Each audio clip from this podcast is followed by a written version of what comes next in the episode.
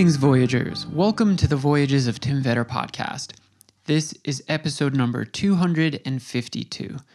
And I am here in Mount Pocono, Pennsylvania, where it is very cold and rainy. And I, of course, forgot to bring a jacket. I've been all over the world, and you'd think I could prepare for a simple trip, but I can't. Before I get into the guest for today, I want to give a shout out to the Severe Titans. That is my kickball team in North Brooklyn. We play at McCarren Park, and we just won the championship. And I discovered that my 35 year old body doesn't hold up well after three consecutive kickball games in one day. But we swept the playoffs. We won. We're the champions. Felt like I was 10 years old playing uh, PAL baseball. It was a lot of fun. So, Severe Titans, thank you for being my teammates. Shout out to all of you. All right. So, here in the Poconos, if you've never been here, there's a whole lot of wildlife. In fact, when you're driving in on the highway, when you're in on 80, there are dead deer just like littered everywhere. It's a wild sight. And when you're driving at dusk, there's a lot of deer running across the road. It gets gets a little scary. I actually hate driving at night around here for that reason. Um, I have a stat here somewhere. Yeah, all right. This one's from State Farm Insurance, who obviously do a whole lot of car claims. But they say one of every 67 drivers in Pennsylvania has a claim related to a deer collision every year. There are 1.5 million deer in Pennsylvania, which is 30 per square mile. That's kind of crazy. But not only deer, there are black bears here. So it isn't uncommon to wake up in the morning and to look outside and to see that there's a trail of your garbage leading out into the woods because your garbage bin has been dragged a couple of miles to a bear's den. So it's pretty wild. And because there's all that wildlife, there are a lot of hunters. I've never hunted myself. I'm not opposed to hunting for food. I actually think that makes a whole lot more sense than the factory farming model that we use to get most of the food that we get in grocery stores. And so my guest today is a hunter. His name is Jonathan Wright, and he has a deer camp that he established here in Pocono Summit, and it is called Pocono Browns. So Pocono Summit's like 25-ish minutes from from where I am in Tobyhanna in the Poconos. And the house that he has set up there for his deer camps, it's awesome. It makes me think of, I don't know, it's almost like a bachelor pad or like summer camp or something. There's like a sleeping quarters, but then there are communal space for food and for hanging out and for playing games and for telling stories. And that's what he does. He tries to get people into hunting who haven't hunted before. And especially, he's interested in opening up hunting to people of color because the lifestyle and the sport has primarily been marketed towards white hunters historically. And so he's doing his part to diversify the field. He's a super fascinating guy. I'm always like blown away by the fact that I'll have a guest on. I know one thing about them. Like I knew Jonathan was a hunter, but then they opened me up to their whole world. So he's a chess player and a, he does cybersecurity and he's into Russian classic literature. Really fascinating guy. So this was interesting. I got to learn a whole lot from him and I think I might join a deer camp. I think that would be really cool to do another episode with everyone involved in the camp, and maybe we could do some video along with that. But uh, yeah, this will be the, the primer for that, maybe. So if you go to the notes for this episode, the description, and whatever player you're listening to this in, you will find a link to his website, or you can just go to poconobrowns.com. But he's also got an Instagram account where he, he's got pictures from his from his camps that are really cool. But he has his whole schedule on there. So you can um, book directly through the website if you want to have a unique hunting experience. There's also a link in the notes for this episode to my Patreon account. That is a subscription service where you can give monthly and get some cool kickbacks, such as books that my guests have put out. So if you recall, uh, maybe like 10, 15 episodes back, I had Dr. Bill Schindler of the Eastern Shore Food Lab. He has a book coming out this week. So, my Patreon supporters, you will be getting a copy of that book, courtesy of me and Bill. Okay, enjoy this conversation with Jonathan Wright.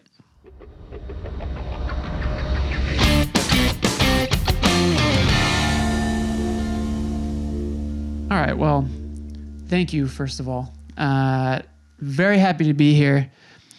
As you know, I, I told you some things. I haven't really talked about it on here, but I've had a rough couple of months, man. Uh, family stuff. So I took like a month off just because I had to uh, from you know recording episodes, and I'm like so so so so happy to be back doing this. Um, I get to sit, excuse me, to sit down with people all around the world who are like are doing things that I am either a novice in or know very little about. And this is one of those topics. So it makes it like all the more exciting that I get to talk to you. So thank you so much. Awesome. My pleasure. Thank you. All right, cool, cool. So we're here in the Poconos in Pennsylvania, but you're originally from Virginia. Originally Virginia, live in New Jersey, and uh, this is my happy place out here. yeah, I, I can see why. Sometimes, like, I'm so fortunate that I get to sit down with people in the places they live or the place of their work. And this is an audio program, so people can't see it. But uh, we'll get into it a little in a little bit. But we are at the like the the hunting camp, the pad here, and it's really beautiful. So yeah, it's really cool to be here. Uh, whereabouts in Virginia are you from? Uh, Richmond, Virginia, Oh. born and raised. Okay. 17 plus years there. Went to college in Michigan. Met my wife out there. Uh, lived out there for a bit, and really grew up a little like sporadically hunting with the cousins, like tinkering around, you know, plotting cans and stuff. Little hunting here and there, but really got serious in Michigan. I was working with a guy. Uh, I'm actually seeing him this weekend. This this his family's annual deer camp they take. Oh, nice. I'm the only in, invitee who's not a family member. It's pretty cool. This will be year 11. I've gone out with them every year, and uh, got seriously into hunting in Michigan, and fell in love with um, everything deer anatomy, deer habits, deer hunt, everything deer related. It just blows me away. People talk about elk. I told you I just took a bear out here. Nothing compares to the North American whitetail. Yeah. just a fascinating, fascinating creature. But um, yeah, I grew up in Richmond, Virginia, and thought about going back, but Jersey's good for now. It- this to me feels like almost like a way of life. Um, before you were into hunting, when I mean Richmond's a, a city and a city with suburbs, like what what were your interests? What were you getting into as a as a young man? Yeah, played um played a lot of chess, Oh, which really? kind of ties into hunting. I play a lot even today. Uh, it's a tactical sport, and I call it a sport. Uh, the Russians label chess a sport. I think it's a sport. I was a Russian major, so I'm close to them Wow. in terms of their culture. Uh, I'm rambling a bit, but that's one reason why I was so opposed to shooting a bear. In Slavic folklore, the bear is like the closest relative to man Whoa, I in terms knew of that. so I was like, I never want to kill a bear, never want to do it. But I decided to cross that line for uh, culling purposes to eat the bear, and I found an ethical boundary for me to be able to comfortably comfortably do it. But um, I guess back to your question, yeah, you know, Richmond, good town, uh, but Jersey's it's become home for me. My family interracial marriage, uh, three boys, and Jersey's like a good cultural fit for us. I Like see, everyone's yeah. comfortable. There's no, I mean, there's racial stuff all over the country, but especially up north, you know, it's it's not so much on the surface. So it makes us have a comfortable place to raise those boys, give them our Michigan and Virginia values, but not have to deal with some of the stuff in the more Philistine locations of both of those states, if that makes sense. Yeah, there's actually like a whole lot I'll unpack from from that. Even talking about bears, uh, I have some some notes here. But I think you told me when we were chatting on the phone that when you were in Virginia, your grandfather was a hunter. Yep.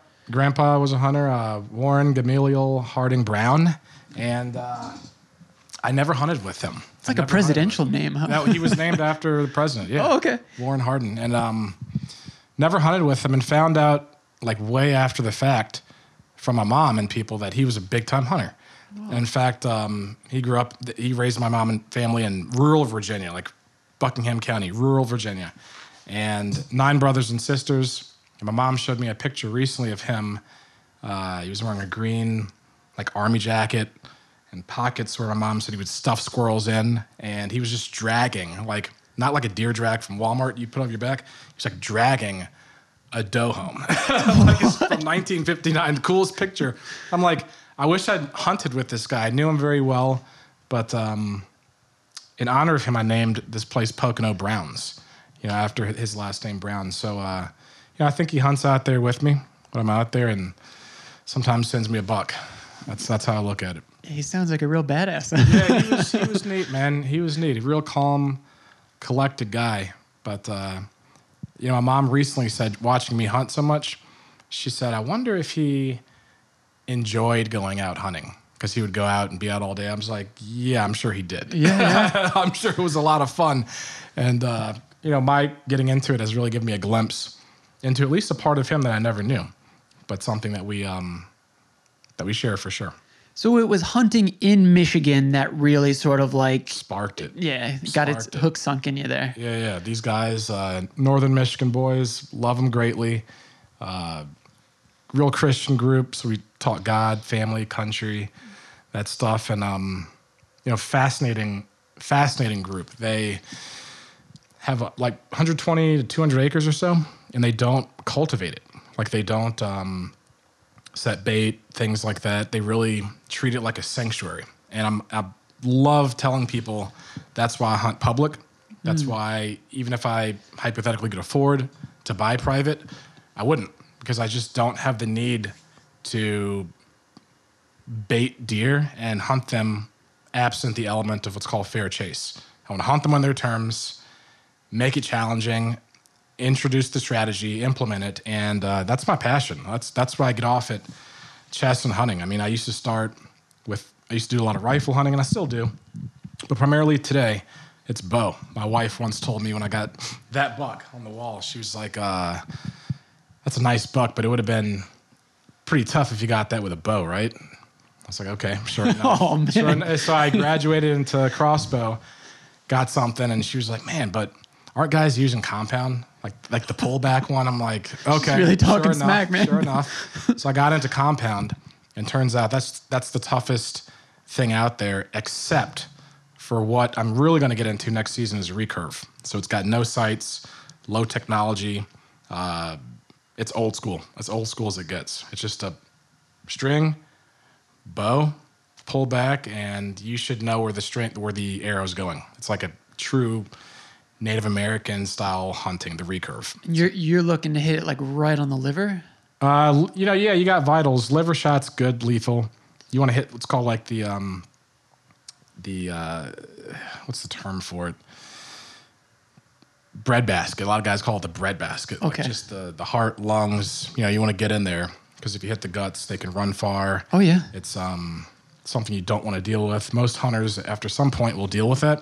a gut shot, and you got to approach it whole differently. You can't just go chasing a deer because they will sometimes bed down, bleed a little bit, and hopefully bleed out. But if you bump them, you might be chasing a deer for miles and never recover it.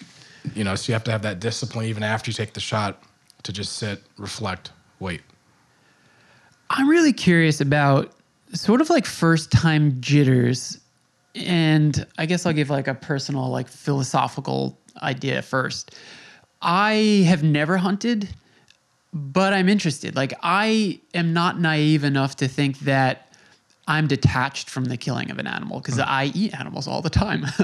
um, and I also am someone who like looks at the factory farming model as something that is quite cruel. Just thinking gruesome. Yeah. Yeah, yeah, and like so, yeah. If I'm if I'm going to the store and I'm buying ground chicken, that's a chicken that lived in just like hellish conditions its whole life, right? Um, but even with that aside, I'm I'm curious about like the first time killing a deer. If there's like if there's jitters, if if if you feel remorse at all, if you feel um, almost like a sigh of relief, like oh, I got this done. You know, it's a um, it's like a sad joy. I, I remember it like it was yesterday, my first deer, and it was a buck, and it's like uh, if I could, I would never murder someone, of course, but I imagined it like I crossed a line, like I crossed a line of no return. I remember walking up to it, and I actually had to dispatch it. Uh, not to get into details, it was still it was a good shot, but it wasn't perfect. And I was like, man. Uh, so I dispatched the deer, and I remember just touching it, doing something I would never do these days. Like I, I like before I kicked it, made sure it was done. I was like touching it and thanking it for its life. Uh, you know, these days, you know, tap the back of the deer, make sure it doesn't jump up, last last hurrah with the antlers in your gut. But um, I was happy and and sad at the same time. Like I'd taken the life of this deer, but I was happy because I was going to feed my family. Uh, I went out there and accomplished my goal. And to really answer your question, was a line that uh, you cross and you just you don't go back. You don't go back unless you just say this is not for me. But if it is for you, you know, you, you're stuck for life. You're stuck for life. And uh, you know, these days, you talked about first time jitters. Uh, for me as a hunter, there's no such thing because I get excited every time, like the same level of excitement for that doe on the wall, that buck on the wall, same level. Like I'm, I'm thinking if a doe's coming, I'll have ice in my veins, calm and collected. No, dude. every single time, every single time, I'm like, oh my god, oh my god. calm down, breathe, breathe, breathe, aim, aim, aim, pull, slow pull, slow pull. Then it's down, ideally. And every time I see a deer, it's it's that same excitement. In fact, uh, reluctant to say this publicly, I saw the biggest deer I've ever seen in my life in person just yesterday. He was he was a bruiser, dude. Like looked like a hog. I like remember thinking, why is this deer so fat? like he was just he was a tank, dude, tank. And it's the rutting season, so he was cruising. He had one thing on his mind: doe, love, uh, procreation. And I tried to honk at this thing, Matt, Matt, make it stop. Uh, he wasn't having it. He wasn't having it. So he was cruising, and I took my best shot at it. He's about 40 yards out, and I came woefully short. I just saw my arrow go down, and I'm replaying that shot even right now in my head. I'm just like, you you make that shot all the time on target, easy without thinking. But in the heat of the moment, after so many deer I've seen, so many deer I've shot at, jitters were there and overtook it. And I was like, you knew that was a 40, maybe 44 yard shot. And you, I think, put it on my 30 yard pin, hoping it would kind of drop down and compensate for a deer that tends to buck down when they hear the string. He didn't care about the string. He was just cruising and moving. And those same jitters, they were there. Wow. They were there. And um, likely will be there every time a creature that I'm going to harvest shows up. If you get a buck, and I know the one you're talking about sounds like a monster. Also, the one on the wall here, people can't see it again, but has a neck like a tree trunk, like monster. Yeah, he's massive. Yeah. But for like a, a typical buck, I guess, like how long can you feed your family like off of that one buck? Yeah, we eat venison, you know, here and there, which means like maybe one, two times a month. Okay. One deer, uh, if you're doing that one, two times a month, you could have deer from this season w- well into next season easily. Um, I tend to take more deer than I'd like to say is necessary, but we we eat a lot more venison than I think most people. Got three boys, wife, myself. We all eat. Throw my dog the liver and stuff. But um, it's funny because the Pennsylvania Game Commission years ago, like 100 plus years ago, there was an article where they talked about how many deer is enough. And back then, and it's been overturned, but they came to the conclusion that one deer is enough for a family, one deer. And that's obviously changed. But at some point, it was one deer, Wow. straight up. Yeah, I'm sorry about that. Work. Yeah, no worries. All good. Um, you're not allowed to sell game me, right? If you if you kill it. Yep. Yeah. Again, which is strange because like in in the conditions that a lot of factory farmed animals are in, like there is disease and it's quite disgusting conditions. Mm-hmm. Um, so I was thinking about this. Whenever I drive around here, like I hate driving at night. Uh, when we come into town, we come from New York. You pass the Delaware Water Gap. There's like a pretty cheap toll. Right after the toll, there's a like "Welcome to Pennsylvania" sign. Yep. Pursue After- your happiness. Exactly. Yep. After that sign, from there up into Mount Pocono, where we go, uh, it is it. There are dead deer all over the highway, Especially now. Without fail, right? All over the place. And I know people might say, well, they're they're in their natural habitat. We're, we're driving cars, and that's not natural. Okay, but we have evolved to the point where here we are. We drive cars to get around, and it is a hazard. Like I don't know. Would you would you rather have a deer that's hunted, or would you rather potentially have a family like have a terrible accident because they they hit a deer? Um, how how bad is like the the overpopulation of deer in this area? I guess. Yeah, I mean it's heavy. Pennsylvania is one of the most renowned, uh, heavily deer hunted states in the country for good reason. Got a lot of hunters, a lot of deer, and you know there's a reason that they have hunting season not in the spring or summer, but now fall, winter, late winter, because the bucks are out moving, they're pushing deer, they're causing accidents, uh, and they're overpopulating. So if you don't cull them during a specific period, you know they will get overrun. And you know, case in point, in Jersey, they stopped the bear hunt for for whatever reason. I don't want to get into it. And for the first time this year, since they stopped it last year, I've seen bears in the woods, like all over the place, all over the place. And it's only a matter of time before they're in people's backyards, trash, etc.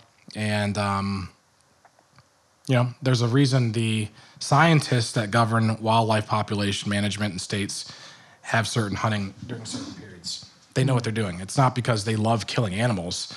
Uh, we live with them. We need to safely live with them. And you're right. A deer through the windshield is is devastating. Yeah. like devastating. Don't want to imagine it, but I know what it would look like, and it's not pretty.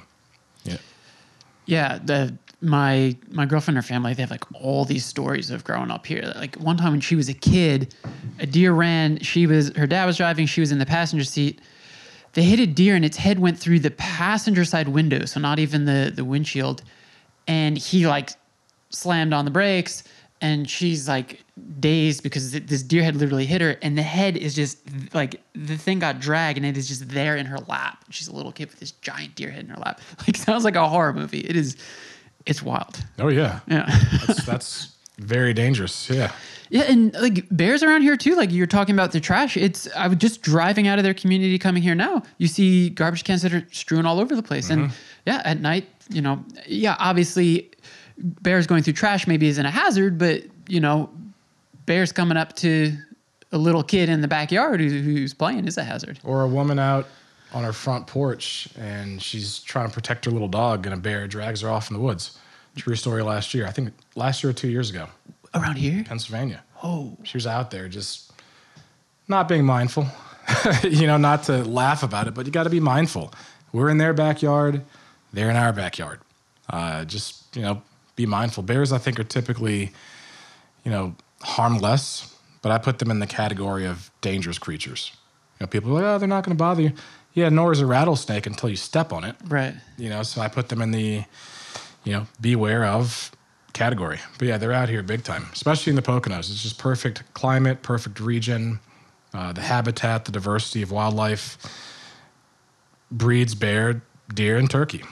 Yeah, I remember uh, there was a, a kid at Rutgers a couple years ago in, in Jersey who Yep. I think got killed by a bear. That's right. I think the bear followed him. Yeah, You know, That's crazy. Saw some kids yesterday riding their bikes, and they were. I was walking out of the woods, and they'd seen some deer that spooked. Sorry. Yeah, no worries. they'd seen some deer that I actually spooked, and they were like sneaking up on the deer. And I told them, uh, "You guys should probably head on out. Like it's getting dark. There's bears around here. You know, like be careful. Like, but you know, little kids are not thinking. Then he's one kid's like, "Oh, can you shoot your bow?" I'm like, "That's dangerous too." Yeah. No, you know, so kids and people just not being comfortable with the realities of wildlife out there can find themselves in sticky situations. Do you also hunt bears with a bow? I did.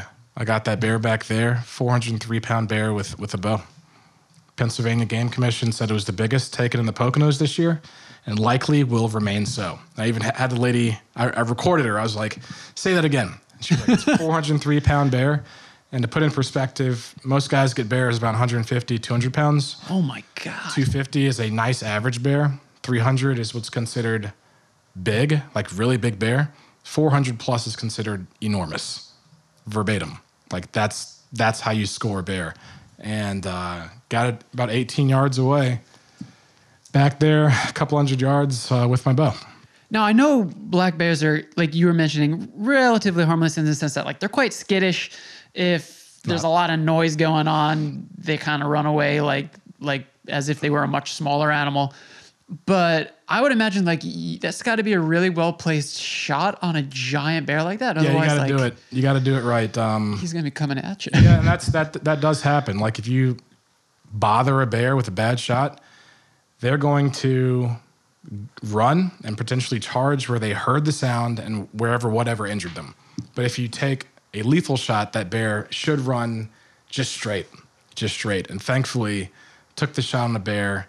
He just ran straight, just ran straight, and it was exhilarating. Uh, I knew I'd gotten him pretty good, and it's funny because it was muzzleloader season and bow season, so I could have used either one. I walked out there with a muzzleloader, brought it back in here, and went out and, and grabbed my bow instead.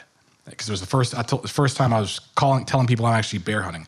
So went out with a bow instead because I said my muzzleloader is good, you know, old school musket, if you will.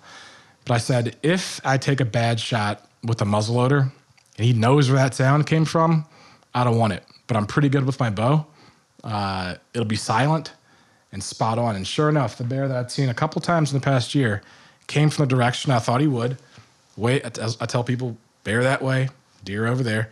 Came out from that swamp area, 18 yards. He might even, he had that swagger of an old bear. Like that old bear swagger is like, I don't care. He might have even seen me, like, didn't care. They're just arrogant and gnarly. and so he was walking and uh, turned his head a certain way, turned it back, looking at the woods, and then I let it fly. Let it fly. Wow. And you eat bear meat. Now I do. Yeah. first time, first time eating it. Um, tastes really greasy. Tastes like beef mixed with bear fat. That's the only way I can describe it. If someone gave it to you now, you wouldn't be able to save your life to bet on which which meat is bear, beef, bear, well done steak. Like you could probably figure it all out, but it'd be tough. I've eaten all sorts of animals in my travels. Like I've eaten bat, uh, and I've never eaten bear. I was while researching for this, I was finding that like, yeah, people actually uh, historically have and can eat skunk. Um, you yeah. can, yeah, Absolutely. In fact, um, I heard if years ago, if you were wandering the woods, went to some back cabin in the woods, and someone was cooking meat, there was a high probability that bear was probably uh, the cuisine for the evening. Like it just, it's a, I think it's the second heavily hunted game in America. Whoa. After the whitetail. you just have to be like super careful about the temperature, right? Or else you Got to cook it well done, 160 degrees at least, maybe 165 because of trichinosis. Yeah. Like they eat, they have parasites. Uh, similar to what pork had years ago. It's kind of been manufactured out, but you got to cook it well done. That's why I said it tastes like a well done steak. So if you have some connoisseur in your circle, it's like, hey, I have this tartar, medium rare ba- bear, run. like it's going to be a nasty next few days, but um, got to cook it well done. Wow. Yep. Okay. Uh, tell me about uh, Pocono Browns and the idea behind it. Like, this is how I discovered you. I think it was the Philadelphia Inquirer Mm-hmm. or some publication. Yeah, uh, you know. Um, and I was like, oh, man, sounds like a really interesting guy that I got to talk to. And that's what brought me here. Yeah. Uh, so, talk to me about the idea of this deer camp. Sure, and I have to thank Jason Nark uh, for drafting that article and putting us more on the map.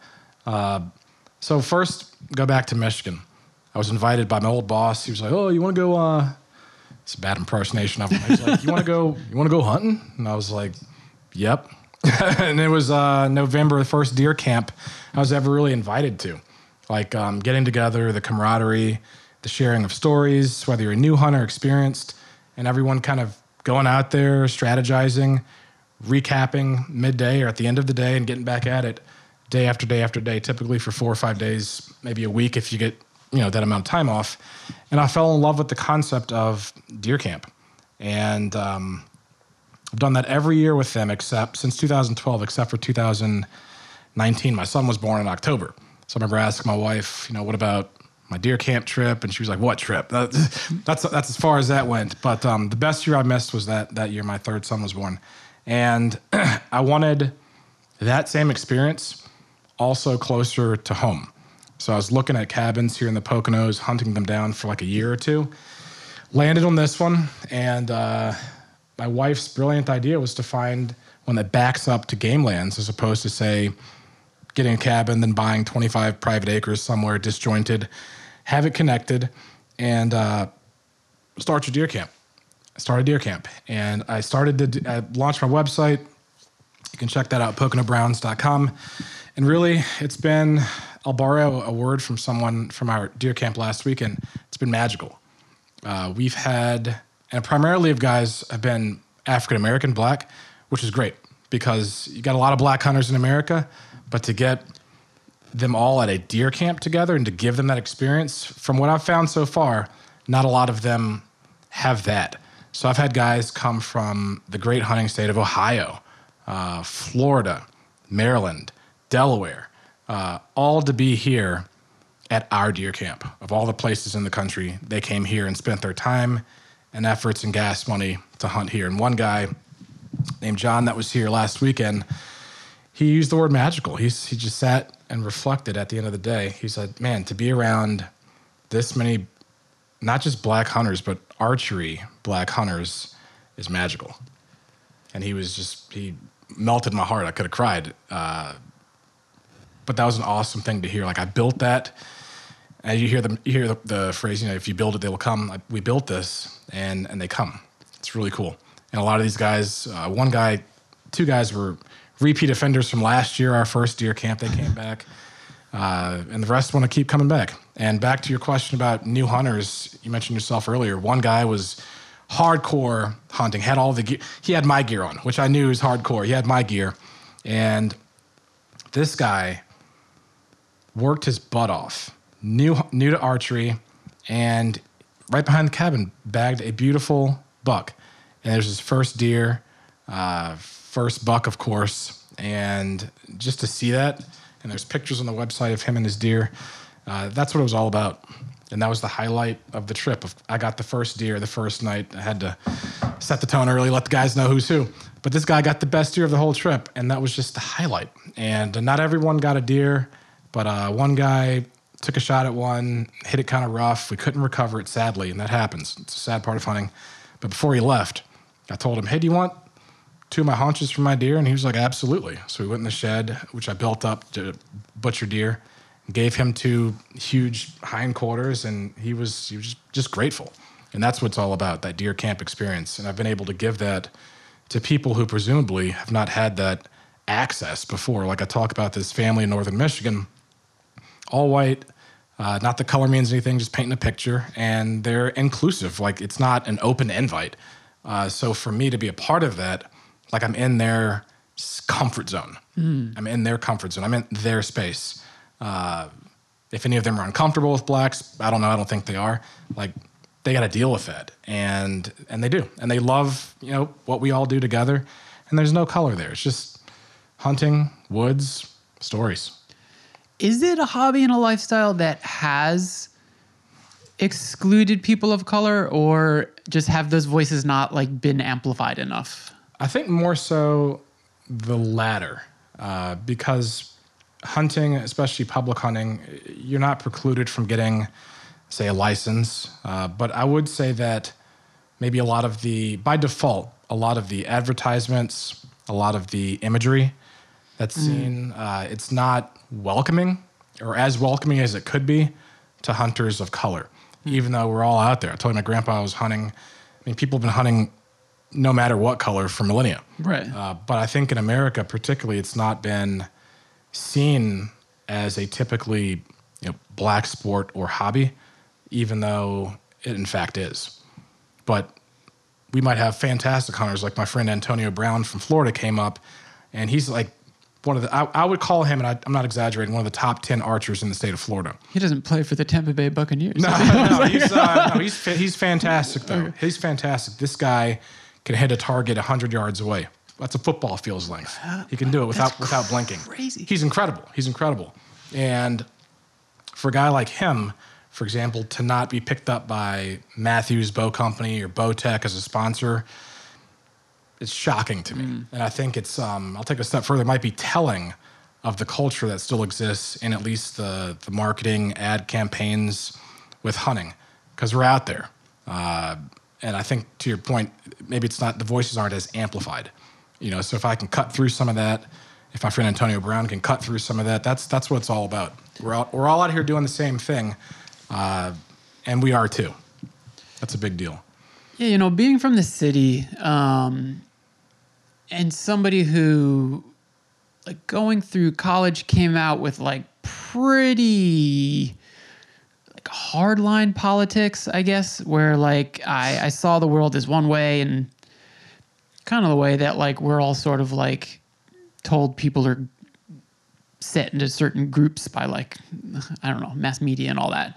Um, I think that like sometimes people from the city will look at people in like the outdoors industry or in rural settings, in, in wood settings, certainly in southern settings, with the caricature that they're a certain type of person. And often that certain type of person is like ignorant and potentially racist. And- Deplorable. Some would say deplorable. Right, exactly. Not to get into that, but yeah, that's, Eh, but exactly. And in in my travels, I found two things. I found that that characterization for the whole of the people in those areas and interested in those things is unfair and wrong. But I've also found that yes, those ignorant ideas do exist in subsections of the people in those areas. And I'm mm-hmm. wondering maybe too if if some people might be be turned off to hunting because they might think like, oh, if will I be hunting alongside people who have like an ignorant mindset because of that characterization? Yeah, and I think it's it's I think it's a two way street. I think a lot of people say out here would have the same thought of I don't want to be near those people in the city mm. because they don't understand shit. Mm. you know, Yeah. so I think it's a two way street. But what you're touching on, I think, is real. Like you get a lot of, uh, I call them Pocono wildies. I call them, tell my boys, you know, be, anywhere you go, there's crazy people, but you get some different uh, shades of crazy out here. And, you know, those stereotypes that come with, you know, hunters, outdoors, some t- use the word rednecks, stuff like that. Uh, it comes from somewhere, but I don't know if it's an honest caricature because at the end of the day, it's just people doing different stuff. You know, some people like to go rooftop parties, day parties, soirees, dress up. And as simple as that, some other people like to put on camo and get in the woods. It's just a different lifestyle, completely different lifestyle. And even, you know, thinking about the history of our country, uh, the Civil War existed in large part, yes, because of slavery, but because people were so different. They just had different different lives, different lives, and they were willing to shed blood over it. You know, so I'm uh, I'm always mindful of telling people, you know, be careful starting arguments with folks. Watch that movie Road Rage with Russell Crowe last night with my wife Diana. You know, you never know where people are at, um, and don't assume that they're comfortable with you, but also don't assume that uh, they're that much different from you. They might just be doing different stuff. Simple as that. I'll speak for myself, but I quite like many modern luxuries. I like having air conditioning when it is quite hot in the summer, um, and things of that nature. But I also feel the constraints of a lot of aspects of life of living in, you know, being a person alive in 2021.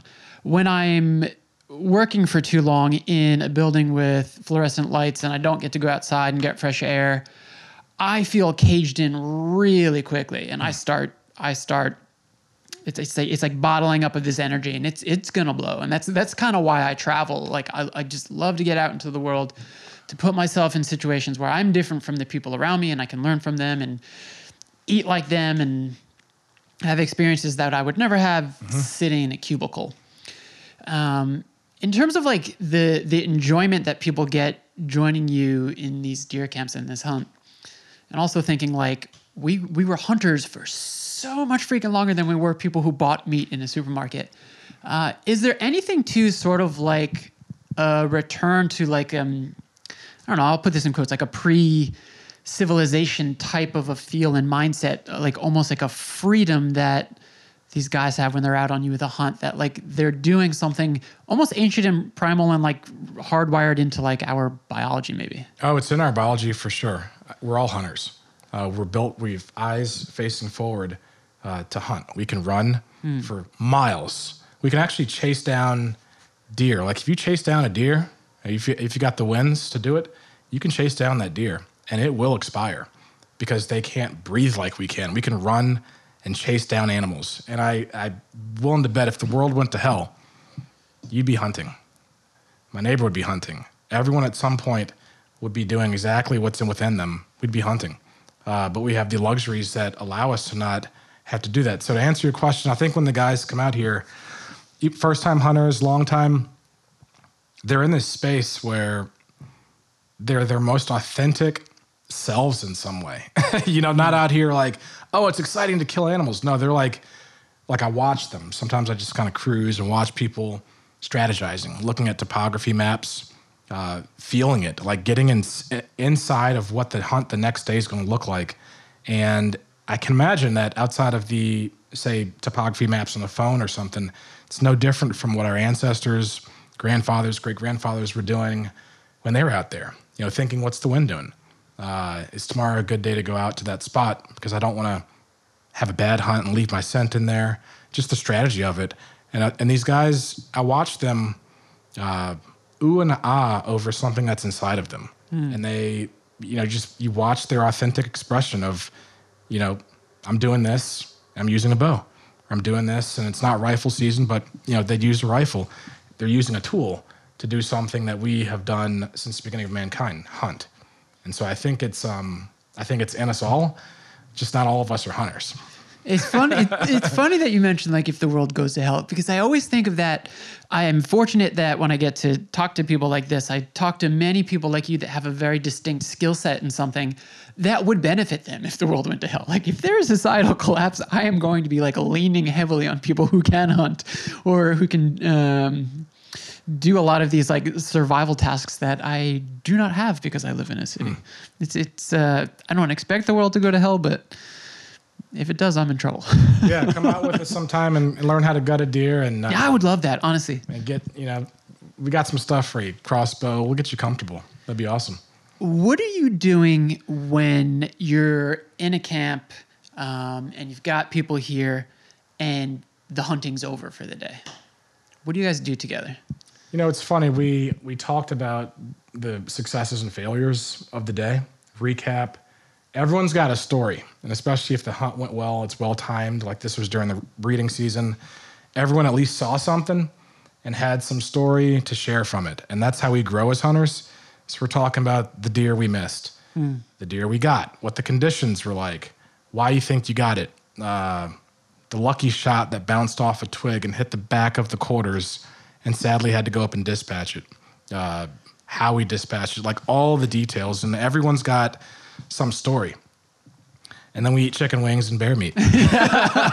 like, and, and deer heart. I was sitting over there and uh, I was like, you guys want to, anybody want some bear meat and deer heart? And one guy, actually my buddy Antonio from Florida was like, he motioned, he was like, go on. As if like, you know what to do. Like I was, I wasn't asking for permission. I was letting them know we're about to eat bear and deer heart. Came over here and cooked it up, virgin oil, red wine vinegar. And uh, then we all enjoyed that. Walked around with plates, little forks, and uh, pretended it was like a dainty meal. I was like, here you go, here you go. And we, we laughed and enjoyed that. Um, just having a good time. And that's what deer camp's all about. It's not about necessarily the deer killing. In fact, the Michigan deer camp I'm going to this, this upcoming weekend, a couple of guys that come up almost every year don't hunt. They don't hunt, but they're part of the camp. They come up and read, relax, laugh, let their hair down, listen to the hunting stories, share old hunting stories of when they used to hunt. They're just present. They're just there. And it's part of that spirit that's not required to have you hunting in the woods, mm-hmm. but it's that getting together, um, that bond that gets lost, I think, with technology, the fast pace of work, the family. It's that slow down, be present for four days. And that's what it's all about. Yeah, I, I, think now more than ever, people also need something to belong to, like some type of positive group membership. I don't mean to keep making everything so political, but no, no. life's kind of political right now. Yep. And I think like a lot of times, like the perceived differences we have, like we're we're always like we're always pitting people like we're basically like pitting working class people against working class people when like we should be directing our unhappiness with the state of things at like the sort of like power structures that are the ones responsible for the way things are. And the more that we have like infighting against each other, we're never going to see progress. And I think that you know, it's very easy to be disillusioned and angry and like say a lot of nasty things online when you're sort of out there on your own. But if you have a group to belong to, if you have like a solid group of, of guys who go out hunting and, and can have moments where you decompress together and, and have fun together and laugh and maybe even be upset together, uh, I think that benefits everybody. Yeah, Yeah. for sure. Uh, curious about a couple animals that we haven't talked about. Shoot. I think I saw on your website that you also, as part of your camp, do coyote hunting. Yeah, I've, I've leaned away from that. I Okay. used to do some, uh, call it dog hunting. Um, could be because I recently got a puppy and a big dog. I'm like, I yeah. can't, I can't shoot Tolstoy.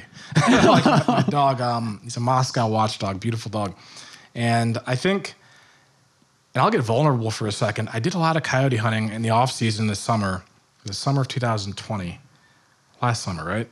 Yeah. Yes. Right. Yeah. COVID's knocked everything. Yeah, it's out. weird. And I think it was maybe like a you can hunt coyotes all times, anytime, day or night, even on Sunday in Pennsylvania. And I think it was a way for me to for me to have an outlet related to this COVID thing. I've never said that publicly, but like when stuff was shut down, uh, I needed to go to the woods. Like I'll, you know, I take care of my family, my wife, my kids. But my outlet was out there, and not just sitting out there, but hunting. Like what what could I do? And so I got into coyote hunting on a trip to Arizona, back in Arizona pre-COVID. I was like, this is really fun, but um, I don't do it anymore. Okay. Case in point, I, I have not coyote hunted all year long. This past summer, not one time. Saw one running back there. Didn't even think to take a shot. I grew into coyote hunting and I grew out of coyote hunting. But a lot of people like to hunt them. So if they come here and they want to hunt a coyote, which is their legal right, I'll show them where to do it. You know, take them out. But um, yeah, coyote hunting is on there too. Did they eat them? Some people eat them out west. People don't eat coyote like talking about it. I wouldn't. I wouldn't touch it. And that's one reason why I grew out of it. I'm like, John, you don't. You're not going to eat it. Right. So I tip. I, I I hunt things I eat: bear now, turkey and deer. There are like smaller cats here in Pennsylvania, right? Mm-hmm. Bobcats. Are they? Um, I've never come across one. Are, are they dangerous to people at all? I don't think so. No? Uh, Okay. mount- maybe mountain lions out west are dan- like if I lived in Arizona, Utah. Yeah. I would not hunt by myself. Plain Yeah. and simple. Plain and simple. Wouldn't do it. Grizzlies way out west. Mountain lions. No way, dude. But out here, they're they're harmless. If you see a bobcat or something, or up in Michigan, they're not doing anything except hunting little little squirrels and injured birds. Like they're they're they're pretty harmless. Okay. They're just kind of creepy looking bobcats. Yeah, you, you know, I saw one. I was hunting in Michigan a couple of years ago. I saw one. I was like, where is he going? Like, it just, it's a strange, kind of mythical creature. Yeah. you know, like it's a big cat, but it's not a huge cat. It's like, it, that thing is up to something. I don't want to know, but it's going to do something, some damage somewhere. But uh, a lot of people kill them because they have livestock issues. Like, Ah, they will okay. eat chickens and things like that, similar to foxes. Uh, but yeah, that's a long-winded answer to your coyote question. There's something around here that was like poaching the fish out of my girlfriend's parents' pond. I've never seen one, but he called it a kingfisher. Are you aware of what that is? Not too familiar. Okay. Is it a bird? I thought it was like some kind of cat thing. Oh, okay, I'm not. Maybe Excuse my like, ignorance. I don't. I like a weasel or something like a. no idea. Okay. I'll have to look that up. Yeah, yeah. Um, that was the first I'd ever heard of it, but yeah, I mean, I, I guess I wasn't even aware that there are coyotes here. Um, but yeah, there, there, there's so much here in Pennsylvania. I guess that uh, Oh, yeah. that people can hunt.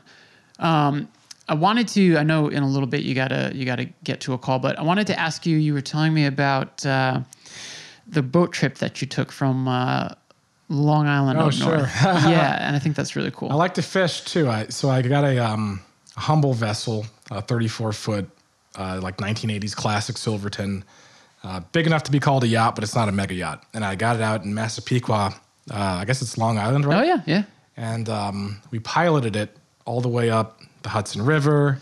Uh, you know, passed through the Statue of Liberty, Ellis Island, and I had my own little like boat tour, Yeah. taking it up to its home marina in Haverstraw. And um, I don't take it out as much as I wanted to. I recently got it, but my, my wife likes to fish. She likes to get on a boat.